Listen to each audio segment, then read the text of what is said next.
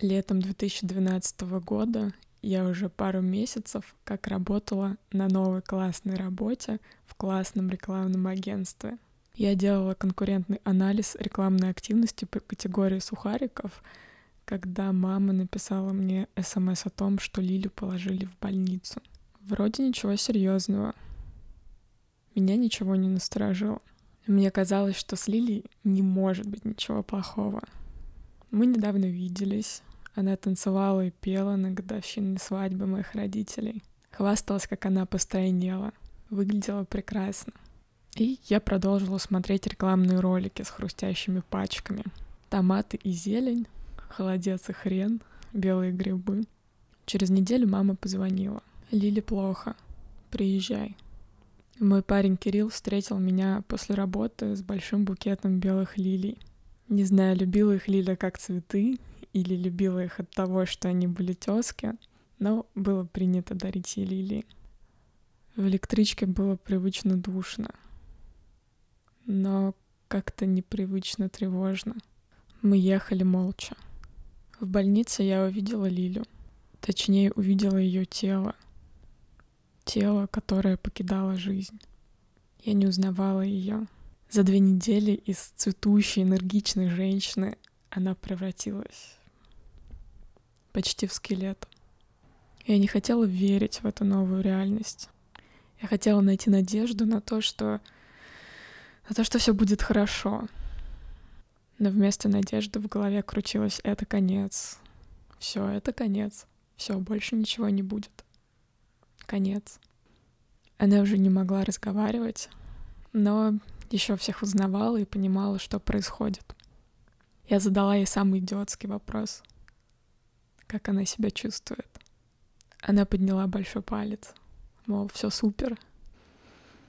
Я почувствовала, что мой ком в горле сейчас просто разорвется. Я сказала, что все будет хорошо. Вышла из палаты, дошла до крыльца и разрыдалась. Кирилл обнял меня и сказал, что все будет хорошо. Но я точно знала, что не будет. В этот раз не будет все хорошо не будет. Букет лилий в больницу мы не взяли. Думали, что ее выпишут, а лилии долго стоят. Приедет и порадуется дома. Потом тот букет лилий я положила на ее могилу. Он был еще свежий.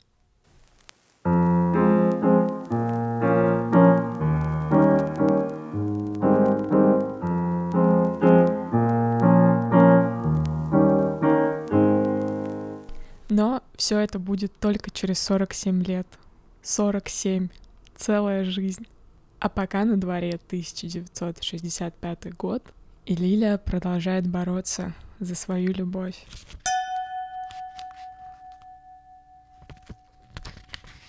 Ну и как вторые сутки в больнице? Ничего, сплю. Принесла ему Лермонтова. Хочу, чтобы он демона знал — а трудную книгу Медынского так и не нашла. Жалко. Надо говорить туфель, а не туфлей, ясно? Лексикончик, ну и ну. Суббота. Как всегда, я ее не люблю, а особенно сейчас, сегодня. Оформила Олега в сад. Расстроилась, когда его провожали из яслей. Он говорит, Ясельки, до свидания, а садик здравствуй. Валюха стал без конца упоминать, что я устала, похудела, и относится ко мне как к ребенку, зло берет, но также хочется относиться и к нему.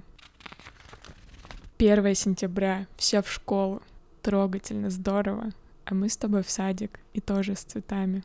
Олегу в саду очень понравилось, весь вечер рассказывал. Выписали на работу. Трудилась в сарае с десяти до часу. Устала. Пошла перед работой к Валюхе. Был дождь. Отругал, что кислая. А я вовсе не кислая, просто устала. И не хочется от него уходить. А он кислая. Работа, душ, детсад, дом, уборка, а вечером у тебя...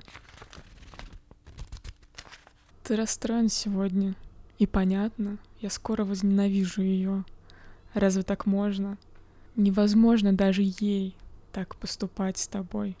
У меня все силы на исходе. Только твоя любовь. Ты поддерживаешь меня. По дороге к тебе встретили ее. Ты бы только знал, что творилось со мной. Мне даже жалко ее. Она совсем измучена. Если бы не лялька Зои, я бы заплакала. За что она меня так не любит? Почему так ненавидит? Так боится. Письмо от Зои. И я понимаю, ты не хотел меня обидеть, но так уж получилось. Прости, ты шепчешь. Да я и не злюсь, но от чего-то хочется реветь. А откуда ты знаешь? Возможно, так и было. Ты знаешь, за что ты меня любишь? Знаю. Значит, не любишь. Чепуха. Я люблю тебя за то, что ты человек. Если со мной что-то случится, то какой ты глупый. Я все равно не оставлю тебя. Я всегда буду с тобой. С Олегом были у тебя целых два часа. Для него это много, а для нас — ничто. Валь, делать нечего, надо мириться. А ведь я думала, что никогда не выйду замуж. А ты зовешь меня супругой. Я просто не хотела. А теперь... Я боюсь, что я тебя разонравлюсь, говоришь ты.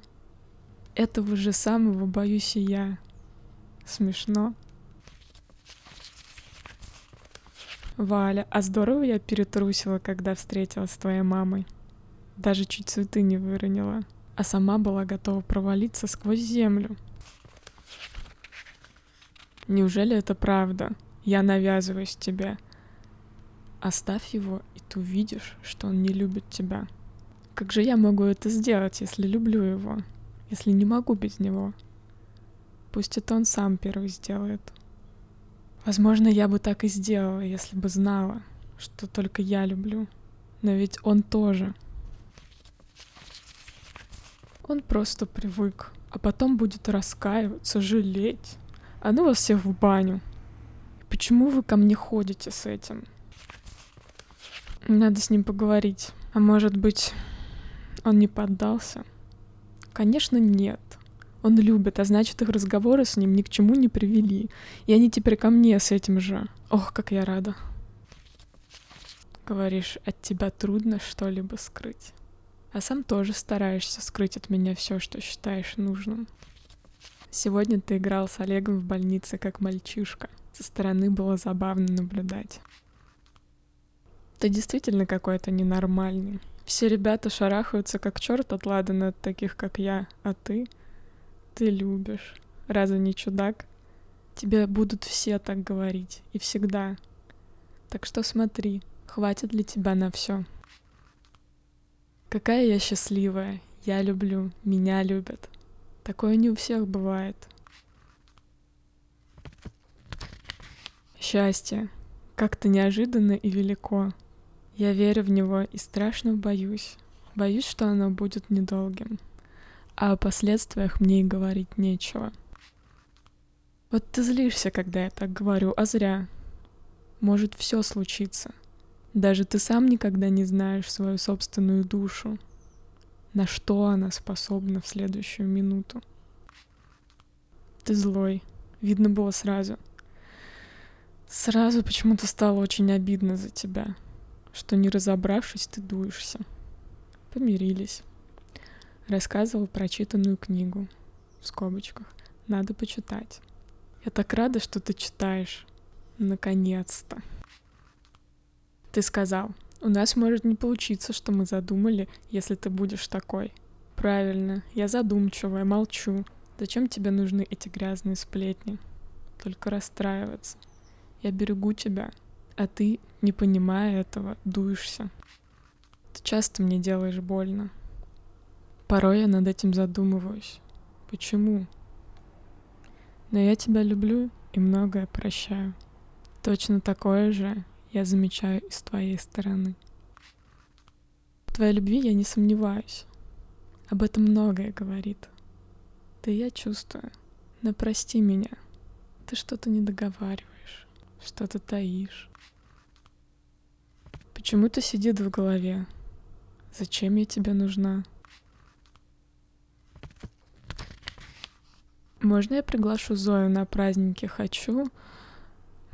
Еле справилась с собой, ответив ему. Но честно. А в голове я против ее приезда. Не хочу. Или... Или пусть она будет у меня все эти дни. Хотя я ушла от тебя в настроении, как ты этого всегда хочешь. Дома я ревела. Как я ненавижу свой характер. Вот зачем я реву? Кому это нужно? Нет у меня основания ему не верить. Нет. Об этом дне и ночи писать невозможно. Нет слов, чтобы описать это. Мы счастливы, мы вместе, мы горды друг другом. Ты там, а я вот уже дома. Шесть часов утра. Добралась хорошо. А как у тебя дела? Волнуюсь очень-очень. Знаю, что ты тоже. Но не сумасшедшие ли мы оба? Да, да, да, да. А здорово ты мечтал. Нафантазировал. Но так не будет. Будет все иначе.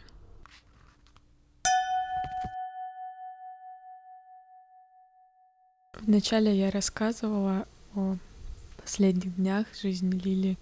Когда я приехала тогда в больницу, я узнала, что у нее был рак в такой стадии, что никто из врачей уже не взял на себя ответственность делать операцию. Да и, скорее всего, они бы не успели. Оставалось только ждать.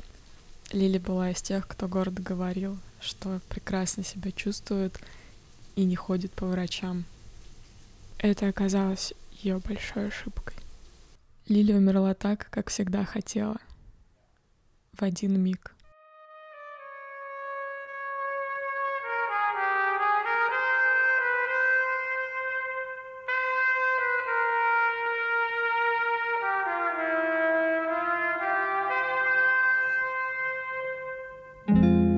Призрачно все в этом мире бушующем Есть только миг, за него и держись. Есть только миг между прошлым и будущим. Именно он называется жизнь